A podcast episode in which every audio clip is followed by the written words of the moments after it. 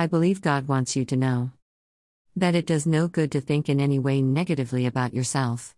Not even a little good. Please don't confuse humility with self deprecation. You have had enough thoughts about why you're not worthy to carry you through two lifetimes. You can stop now. Besides, none of those thoughts were accurate anyway.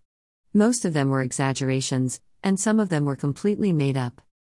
So tell yourself the truth about yourself you are wonderful.